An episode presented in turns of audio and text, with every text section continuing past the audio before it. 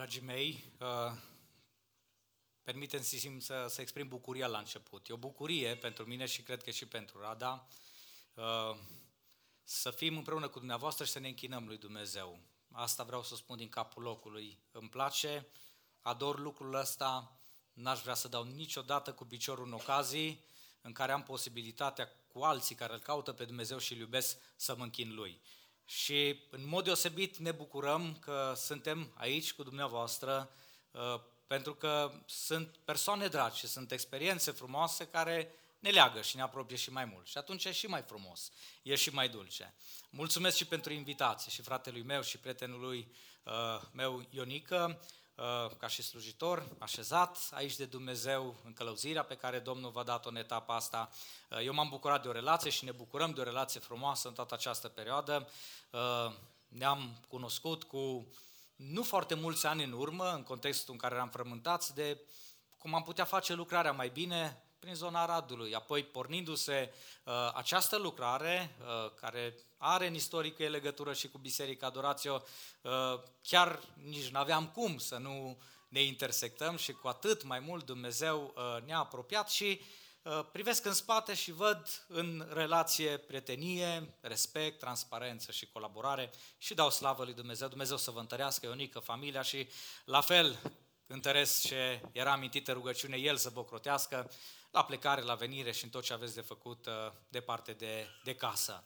De asemenea, uh, nu putem trece cu vederea faptul că avem oameni uh, care ne-au rămas în inimă. Vă păstrăm. Pe toți vă respectăm în dimineața aceasta care sunteți aici, pentru că sunteți creația lui Dumnezeu și sunteți, bănuiesc că cei mai mulți răscumpărați de Domnul și atunci uh, nici nu este o altă cale decât a respectului și a dragostei, însă în mod deosebit când te și cunoști cu unii uh, și petreci timp în care te bucuri de minunile lui Dumnezeu, așa cum uh, am avut parte cu unii care ați fost în Biserica Adorațio, nu se poate să nu te bucuri și mai mult când te revezi după ani de zile. Sau cu persoane cu care treci prin greutăți, prin încercări, verși lacrimi, plângi în momente de întristare. S-a întâmplat și asta. Și iată că Dumnezeu, trecând anii, ne-a așezat și uh, ne întărește în locul în care ne-a așezat pe fiecare și Uh, ori de câte ori ne vedem, uh, e un lucru extraordinar pentru care El merită toată slava. Dumnezeu să vă binecuvinteze, să vă întărească în chemarea pe care v-a făcut-o.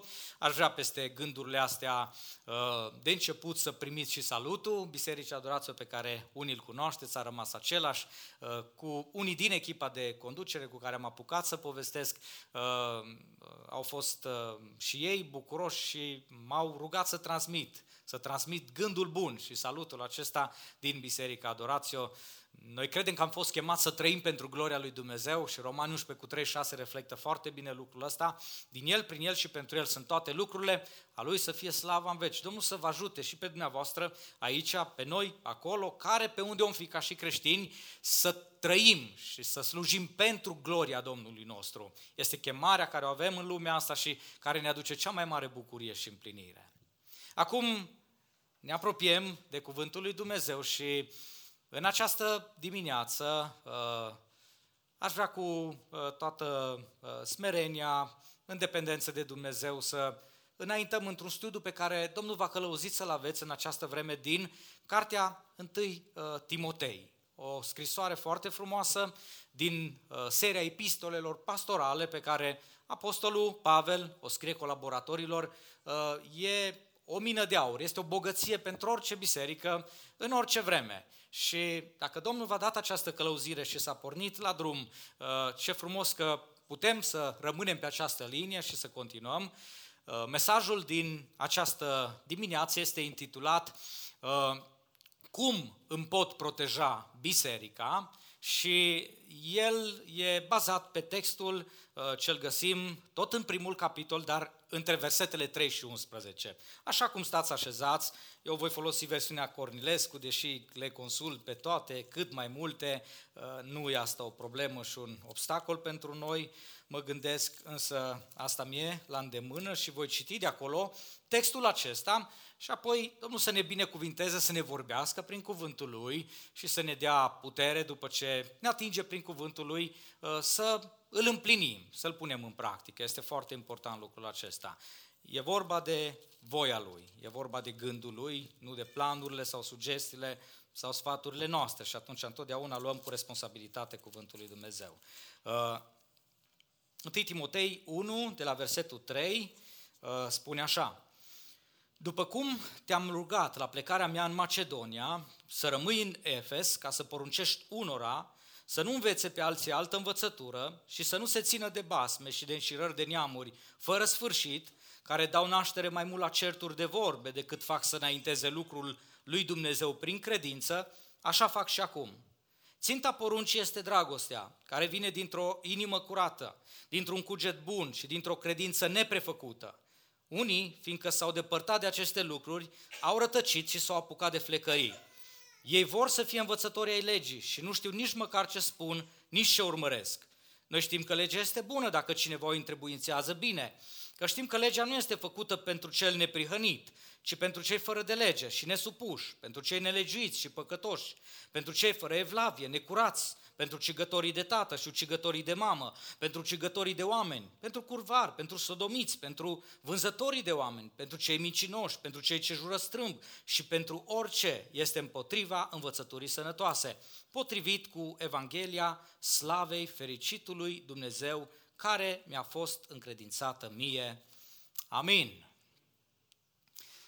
Permiteți-mi să fac legătura cu uh, întreaga serie și cu mesajul anterior, pentru că asta ne va ajuta foarte mult. Uh, m-am bucurat de tonul acesta personalizat și cu, cu încărcătură de responsabilitate uh, care uh, a fost așezat peste cartea 1 Timotei. Uh, o scrisoare pentru tine și biserica ta, o scrisoare pentru mine și biserica mea până la urmă. Pentru că, într-adevăr, ea, cartea a fost îndreptată spre Timotei și biserica din Efes, însă chemarea lui Dumnezeu pentru astăzi este să învățăm și să aplicăm în dreptul nostru lucrurile. Și atunci uh, e așa de încurajator și ne încarcă cu responsabilitate, ceea ce este foarte bine. O scrisoare pentru tine și biserica ta, în care prima lecțiune, primul mesaj uh, a fost foarte uh, condensat sau foarte bine condensat și în mod eficient într-o întrebare, cine sunt eu? Uh, ca să pot să uh, înțeleg responsabilitățile pe care le am în biserica în care m-a așezat Dumnezeu, în biserica Lui, e fundamental să cunosc cine sunt. Lucrul ăsta e o piatră de căpătâi. Așa că data trecută uh, ați primit un răspuns la această întrebare și a trebuit să ne reamintim uh, identitatea noastră, să ne reamintim care este chemarea pe care ne-a făcut-o Dumnezeu la slujire. A trebuit să-și amintească fiecare cine este stăpânul, care este speranța, lucruri care țin de cine sunt. De data aceasta, tot în raport cu biserica pe care Dumnezeu vrea să o slujim, în care ne așează, se ridică întrebarea aceasta. Uh, cum îmi pot proteja biserica? Cine sunt data trecută, cum îmi pot proteja biserica de data aceasta. Și pentru mine, întrebarea asta ridică din start alte întrebări și m-am gândit că s-ar putea și pe uh, cei prezenți să-i frământe niște gânduri și atunci aș vrea din start să fac o observație foarte clară în introducerea mesajului și apoi să intrăm efectiv în dezvoltarea lui. Uh, s-ar putea în mintea cuiva să apară uh, această întrebare suplimentară pe care o generează titlul acesta. Dar oare Biserica lui Dumnezeu, chiar Biserica Levant, orice biserică, nu-L are ca și cap pe Domnul Isus Hristos, nu s-a autoproclamat El, capul bisericii și știm uh, că a spus că El își zidește biserica, am putea noi oare, aș putea eu uh, înlocui rolul lui? Oare nu este o sfidare, nu este cumva cu iz de aroganță uh, să punem o asemenea întrebare? Uh, el își face treaba și cum o face El, nu o face nimeni. Ce pot să fac eu ca să protejez o biserică și biserica lui Dumnezeu, biserica lui Isus Hristos? Și într-adevăr, este corect. Nu e rău să ne punem întrebarea asta, dar răspunsul trebuie să fie amplu și să fie susținut de Scripturi și nu doar parțial, pentru că da, Hristos este capul bisericii, da, Hristos își zidește biserica lui, însă în aceeași măsură, Dumnezeu vrea să fim parte în procesul acesta în care El își zidește biserica și chiar chiar are în vedere să o protejeze de-a lungul existenței ei. De ce spun asta? Pentru că noi fără să merităm, suntem părtași lucrării lui Dumnezeu. Datorită harului său, în felul în care Dumnezeu a gândit să lucreze în lume, a ales să o facă prin această abordare sinergică, spun teologii, de asociere. Când este o asociere între mai multe dimensiuni, forțe, persoane, uh, în direcția acelui scop vorbești de o sinergie, de o potrivire. Și iată că Dumnezeu, care putea singur să le facă pe toate și le poate face și astăzi, a ales în privința lucrării sale să aibă abordarea aceasta. Și vă dau exemple scurte pe care le știți și care vor întări ceea ce am spus în lucrarea de mântuire, de exemplu, Dumnezeu a făcut totul. Nu e așa că nu putem face nimic noi ca să câștigăm mântuirea? Asta chiar este sfidare și ar fi o aroganță. Însă, ne privează asta de responsabilitatea unui răspuns? Când înțelegem că Dumnezeu a făcut totul pentru mântuirea noastră, prin Domnul Isus Hristos și lucrarea Lui răscumpărătoare, noi nu mai avem de făcut nimic? Ca de mântuirea în viețile noastre, peste mințile noastre, în familiile noastre? Nu! Este o chemare făcută oamenilor la pocăință și sigur este o lucrare a credinței în care se vede și responsabilitatea noastră, răspunsul nostru. Dacă vorbim de zidirea bisericii, biserica se zidește prin slujirea membrilor ei, uh, dar cu ajutorul Duhului Sfânt, la un moment dat am putea fi tentat să spunem Hristos își zidește biserica și este suficient și este în regulă. Ce am putea să facem noi să o zidim mai bine? Stricăm mai mult. Uh, și chiar ne spune Efeseni, uh, și sunt acele capitole finale în care el, capul, ni se spune că a dat bisericii a dat și apostoli, a dat bisericii și învățători, a dat proroci, a dat evangeliști, a dat păstori pentru zidirea trupului lui Hristos în vederea lucrării de slujire. Însă dacă citim mai departe paragraful acela și la un moment dat ne oprim pe zonele în care e pus accentul pe responsabilitate, vedem că Asta e doar parte din procesul zidirii. Ce face Domnul, resursele pe care le-a pregătit El. Ca să se întâmple realmente zidirea, spune acolo că trebuie fiecare încheietură să dea ceea ce are. Fiecare încheietură trebuie să-și aducă aportul. Fiecare mădular trebuie să-și aducă aportul și așa se realizează zidirea. Deci, vedeți, este responsabilitate și din partea noastră. Este mâna lui Dumnezeu și asumarea lui are resurse, are planul acesta, își conduce procesul lucrării sale, dar vrea și participarea noastră. La fel sunt lucrurile și în dreptul protejării, protecției bisericii. Cu ceva vreme în urmă, uh, probabil de a scrie această epistolă, 1 Timotei, uh, Apostolul Pavel a avut o întâlnire cu liderii acestei biserici din Efes. Vă aduceți aminte, în Faptele Apostolilor, unde e descris începutul bisericii din Efes, la un moment dat ni se vorbește despre o vizită pe care el a făcut-o, ca întemeitor al bisericii, ca apostol și autoritate peste biserică, cu liderii, undeva mai departe așa de casă, a chemat la o margine pentru că el se pregătea de mers spre Roma, spre călătoria finală, urma moartea, sfârșitul lucrării sale și a mai avut o întrevedere cu ei, care s-a lăsat cu lacrimi, cu rugăciune, dar acolo, într-un chip profetic, apostolul Pavel le-a spus legat de biserică, aveți grijă că uh, vor veni lupi răpitori uh, care vor căuta să împrăște, să strice lucrarea lui Dumnezeu. Într-un final, uh, când ei s-au rugat și s-au îmbrățișat, el i-a încredințat în mâna Dumnezeului care îi poate păzi și care îi poate proteja. Dar înainte de asta, s-a rămas doar la atâta. Asta e singura cale spre protecție, asta e singura garanție. Sigur că e garanție că Dumnezeu vrea să-și protejeze biserica, dar voi, sunt cel puțin câteva imperative acolo prezentate, uh, li se spune, uh, luați seama bine că vor veni, dar voi vegheați că, dacă veți citi acel capitol așa de frumos și întrevederea apostolului Pavel cu acei lideri, vedem cum îi îndeamnă la responsabilitate. Așa că și în privința protejării bisericii n-aș vrea să aibă careva dubii, frământări, ispite, că e vorba de uh, o atitudine de aroganță, ci aș vrea să traducem asta pentru că am vrut să o las așa ca să personalizăm, să responsabilizăm pe fiecare dintre noi uh, în privința ceea ce avem de făcut. Aș vrea să traducem și să înțelegem că e vorba de contribuția pe care eu, tu, orice credincios trebuie să-și o aducă pentru ca biserica lui Hristos, biserica în care ne așează Domnul, să rămână sub protecția Lui. Când auziți cum îmi pot proteja biserica, să ne gândim cu toții la lucrul acesta. Ce am eu de făcut? Care este partea mea? Că El vrea să-și o țină și și-o va zidi. Dar care e partea mea? Acea parte pe care eu trebuie să o fac pentru ca ea să rămână sub protecția lui Dumnezeu. Și aici înaintăm în mesajul acestei uh, dimineți, acestei zile și sunt patru sfaturi pe care le vedem îndreptate înspre Timotei, pe care va trebui să le punem în dreptul vieților noastre, inimilor noastre și să vedem dacă ni le asumăm, dacă ne asumăm această responsabilitate. Primul sfat care ține de responsabilitatea noastră și care contribuie la protecția bisericii și Dumnezeu am înțeles că e voia Lui să înțelegem că așa stau lucrurile și trebuie să luptăm pentru asta. Primul este acesta, rămâi unde ești. Rămâi unde ești. Am să citesc versetul 3 încă o dată. După cum te-am rugat la plecarea mea în Macedonia să rămâi în Efes, ca să poruncești unora să nu vețe pe alții altă învățătură, să nu se țină de basme și rări de neamuri fără sfârșit, care dau naștere mai mult la certul de vorbe decât să fac să înainteze lucrarea lui Dumnezeu prin credință, așa fac și acum. Cum se aplică în dreptul lui Timotei sfatul acesta?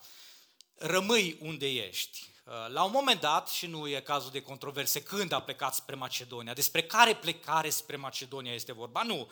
El a mai avut întoarceri spre Efes după înființarea, plantarea acestei biserici, dar la un moment dat, îndreptându-se spre Macedonia, pentru că știa și erau acolo toate elementele dificultăților uh, uh, pe care le-au produs anumiți învățători care aduceau o învățătură nesănătoasă, potrivnică Evangheliei pe care l-a propovăduit-o, Apostolul Pavel a văzut foarte necesar ca acest colaborator al lui, acest ucenic al lui Timotei, uh, să rămână acolo ca un fel de garant al luptei pentru adevăr, uh, ca un reprezentant cumva al Domnului, dar și al său în lupta aceasta pentru adevăr. Și a spus, e foarte important să rămâi acolo, să stai în Efes. În etapa asta, în vremea asta, e nevoie de tine. Uh, și faptul că i-a spus odată când l-a așezat și faptul că revine acum în această epistolă, în această scrisoare și parcă reîntărește, pune iarăși accentul, ne ridică niște întrebări. E foarte evident acolo, a existat o presiune.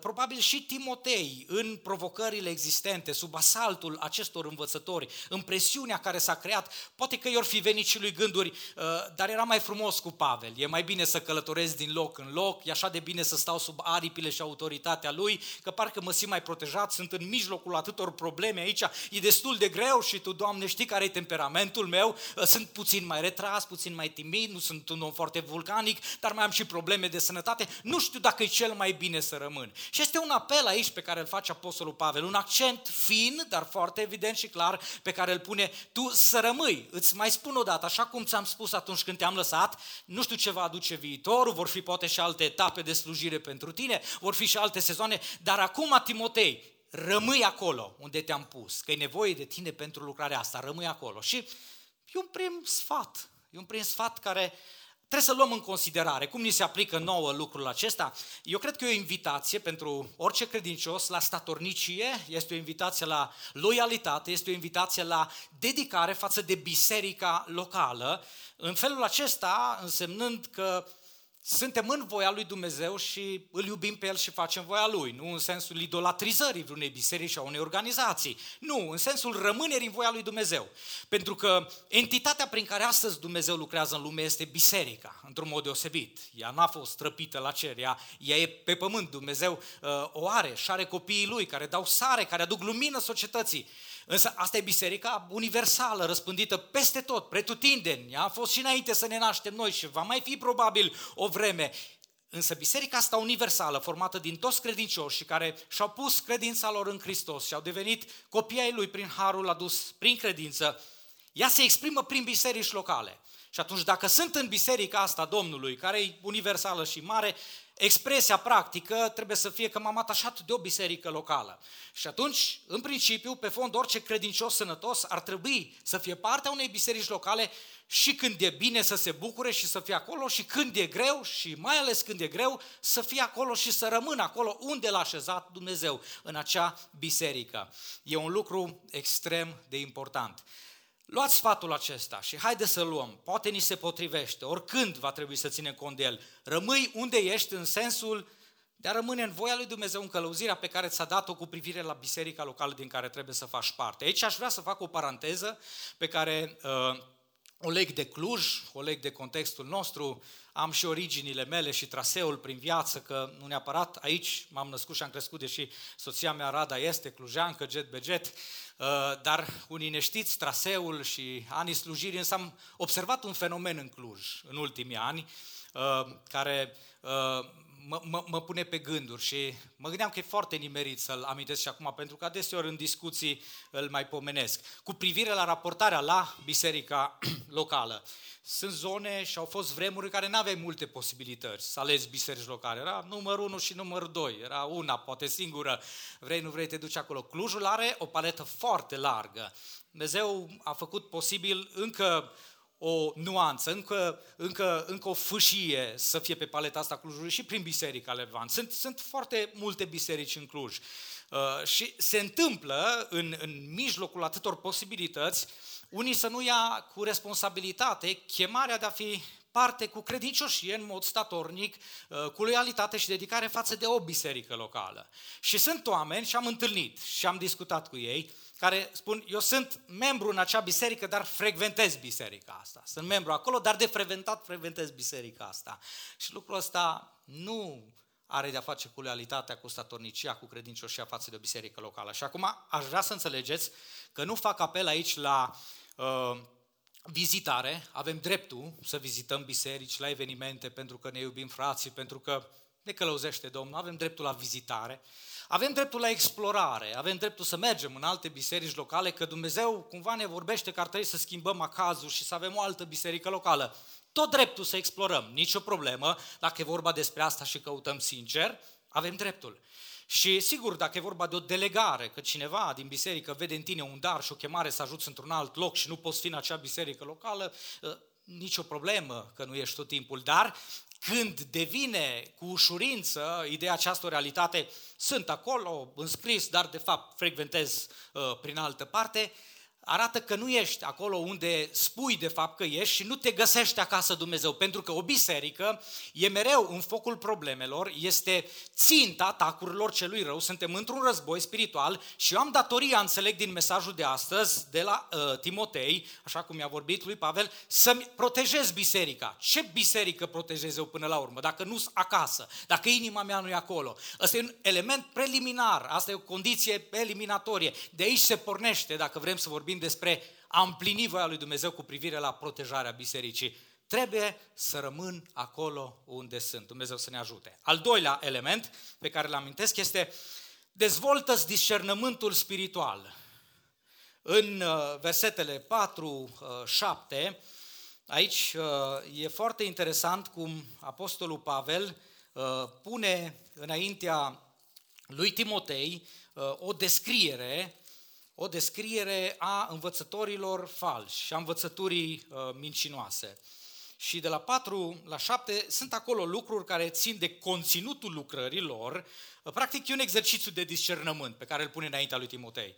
Timotei, uh, vorbim aici despre protecția bisericii din Efes, acolo sunt învățători mincinoși uh, care strică lucrarea, e în pericol ce s-a clădit, dar uite, fă un exercițiu cu discernământul tău, pune-l în practică, exersează uh, și vezi despre ce e vorba, pentru că trebuie să faci diferența asta și uh, punându-l să-l exerseze, practic îi, îi descrie învățătorii aceștia uh, falși, nesănătoși, ca el să poată să facă diferența și să ia măsurile care se cuveneau.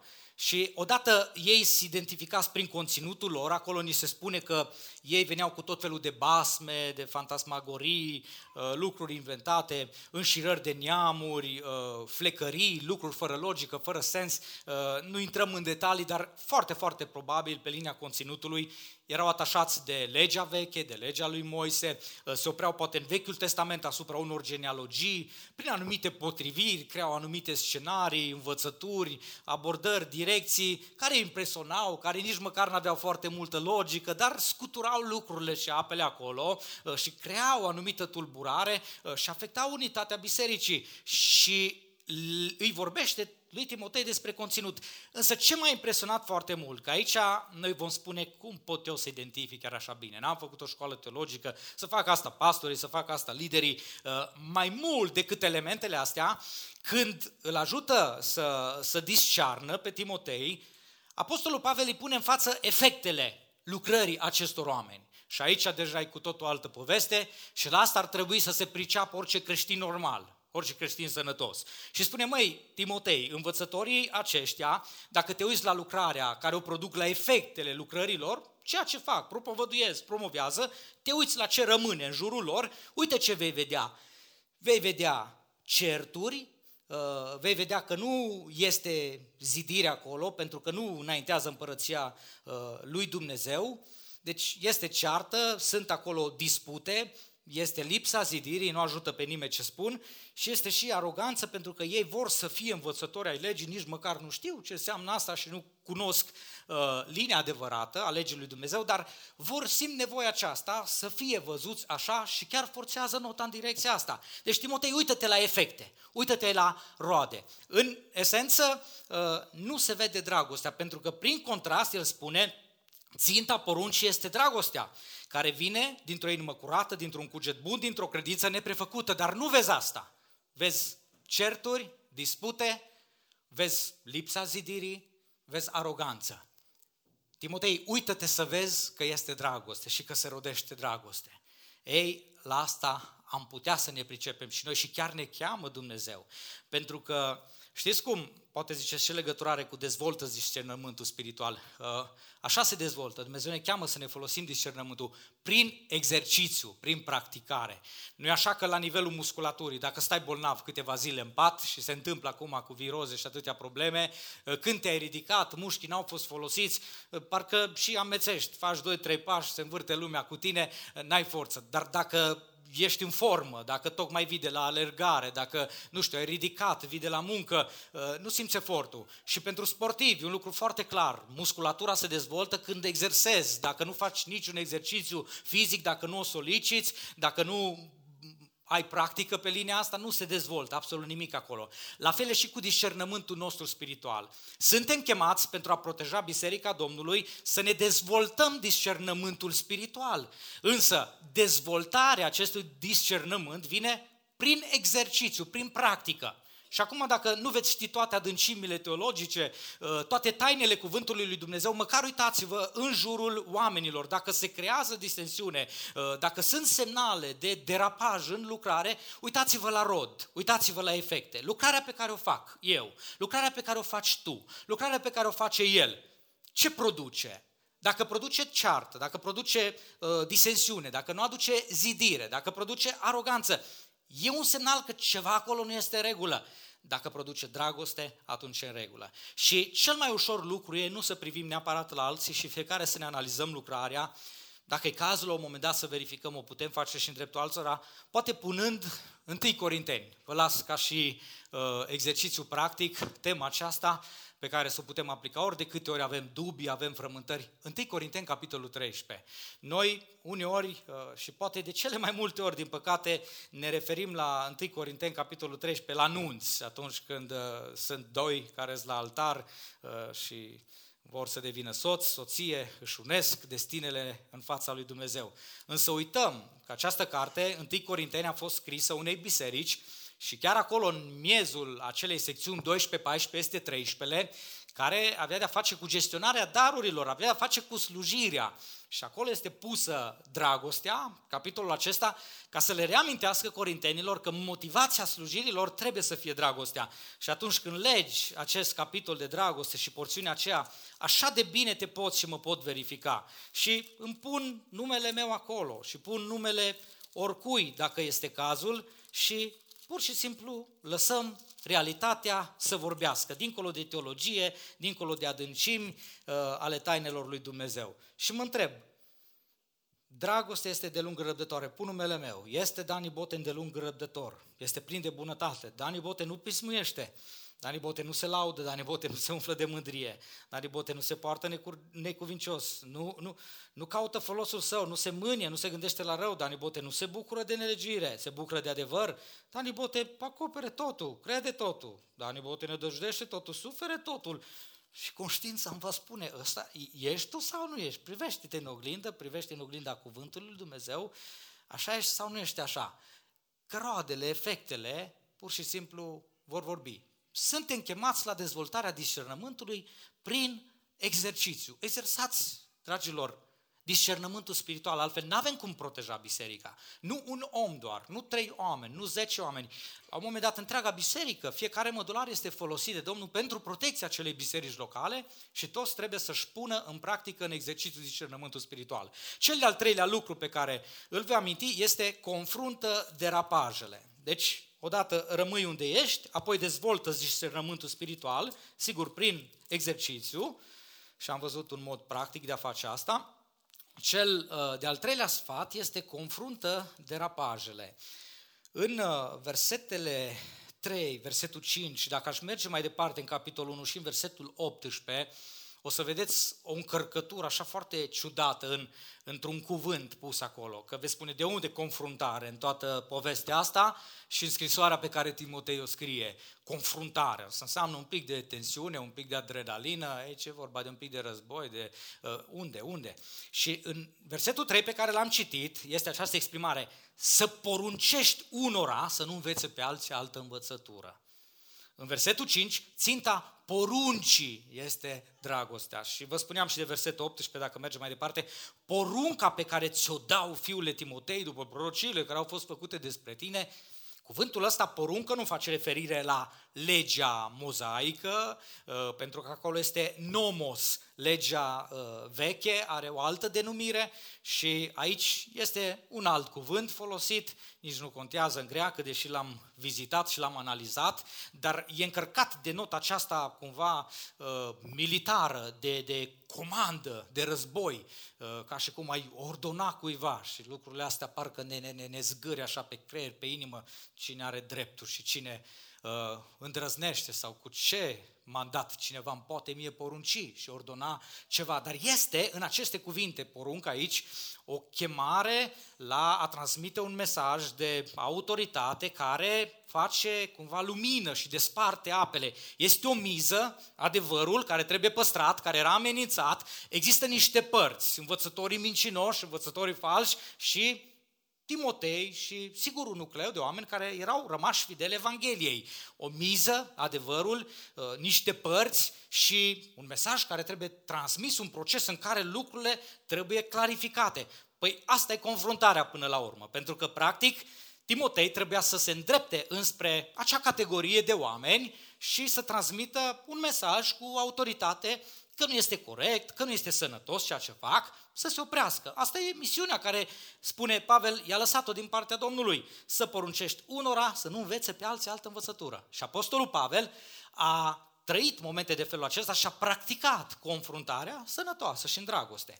La finalul acestui capitol ne sunt amintiți doi oameni uh, pe care i-a confruntat și chiar i-a disciplinat. Din numărul lor, spune versetul 20, sunt Imeneu și Alexandru, pe care am dat pe mâna satanei ca să se învețe să nu hulească.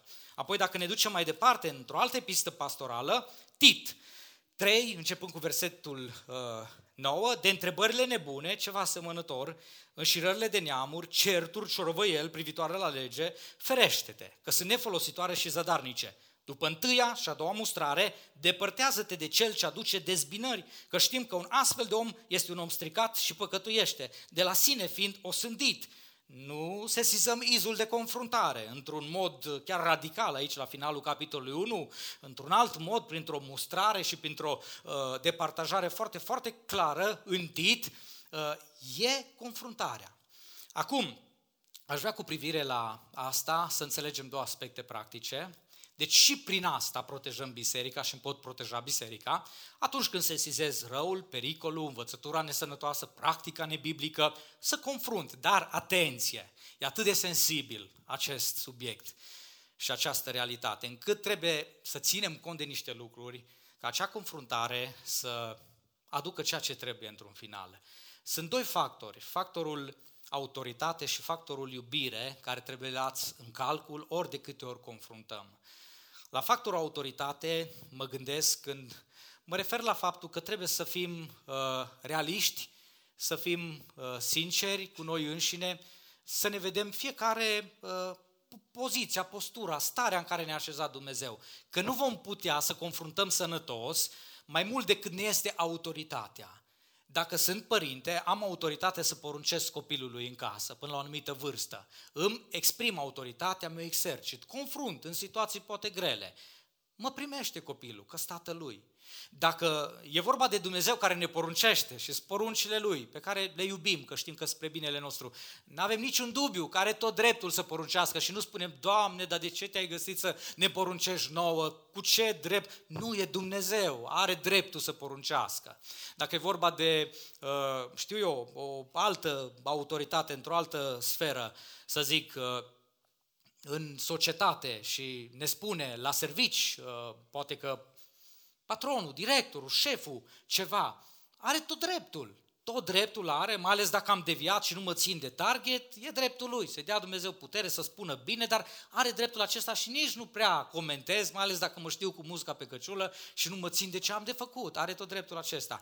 De asta este o, este o proporționalitate între, între starea în care mă găsesc și uh, eficiența procesului de confruntare. Trebuie să fiu conștient când confrunt, de autoritatea pe care o am și în funcție de asta să mă îndrept spre alții, că dacă nu, într-adevăr, uh, iese cu totul și cu totul altceva. Și în Biserica lui Dumnezeu există autoritate, există oameni așezați de Dumnezeu, există echipe de conducere, uh, există lideri în departamente, există pe structuri. Trebuie să uh, păstrăm acest simț al realității, al proporțiilor și când ne îndreptăm spre alții, să o facem conștienți că venim de pe temelia autorității pe care o avem. Și ar fi bine să înțelegem că funcționează principiul acesta la autorității, că altfel este, este grav. Și apoi, de acolo, de unde vorbim, dar trebuie să ne asigurăm că vorbim dintr-o postură de autoritate, uh, trebuie să facem lucrul ăsta cu iubire.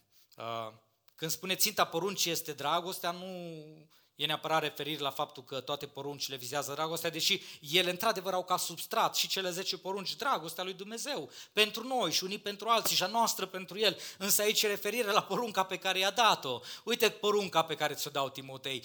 De ce? Pentru că în substrat e vorba de dragoste. Iubesc Biserica lui Dumnezeu, sănătatea ei, pe fiecare până la urmă și dacă e vorba de confruntare, e dintr-o inimă curată, conștiința e bună. M-am pus înaintea lui Dumnezeu, am pus conștiința pe altarul lui și am spus, Doamne, trebuie făcut lucrul acesta, trebuie curățenia aceasta realizată, avem problema asta cu învățătorii aceștia. Dar uite, conștiința mea e bună, inima e curată, credința e neprefăcută. E, e vorba de dragoste, din iubire. Că dacă nu e așa, dragii mei, transformăm confruntările în ring de box, transformăm confruntările în experiențe în care cine mai tare câștigă, transformăm confruntările într-o etalare a orgolilor noastre și nu ajungem la nimic decât diavolul să câștige, să rupă, să dezbine și să afecteze lucrarea lui Dumnezeu. E foarte important să înțelegem aceste lucruri. Și revin cu ultimul aspect, acum în cele din urmă, ultimul sfat este focalizează-te pe Evanghelie. Rămâi unde ești, dezvoltă discernământul spiritual, confruntă derapajele, dar în cele din urmă focalizează-te pe Evanghelie.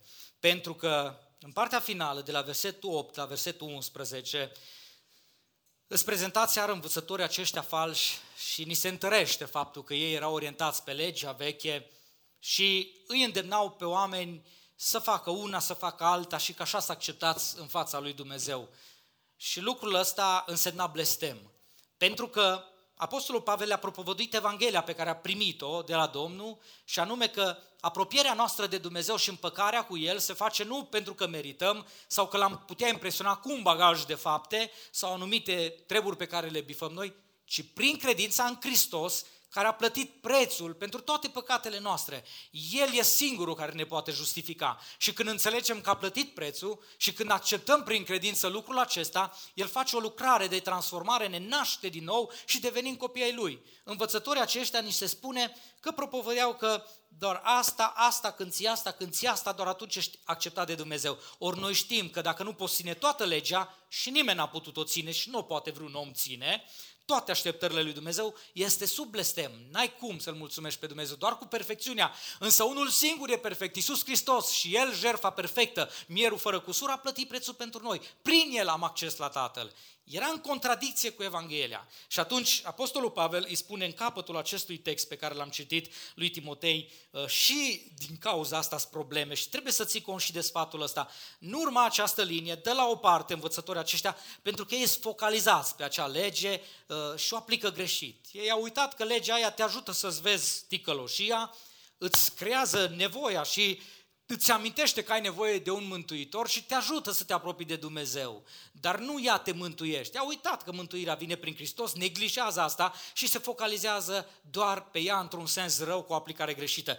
Tu focalizează-te pe Evanghelia pe care mi-a dat-o Domnul, potrivit cu Evanghelia slavei fericitului Dumnezeu care mi-a fost încredințată mie. Uh, deci ei sunt în opoziție cu această Evanghelie și atunci tu trebuie să rămâi focalizat acolo. Și cuvintele acolo sunt uh, interesante, combinația asta, Evanghelia slavei fericitului Dumnezeu, uh, vorbește despre o glorie, într-adevăr, despre, despre maestate, despre ceva slăvit, foarte luminos. În 2 Corinteni, capitolul 4, se mai vorbește despre uh, expresia asta, despre un Dumnezeu glorios și acolo ni se spune că gloria lui Dumnezeu se vede în Hristos, practic. E vorba despre lucrarea Harului, Har pe care îl aduce Hristos, Hristos care uh, ce-a făcut și la ce ne gândim când spunem Hristos?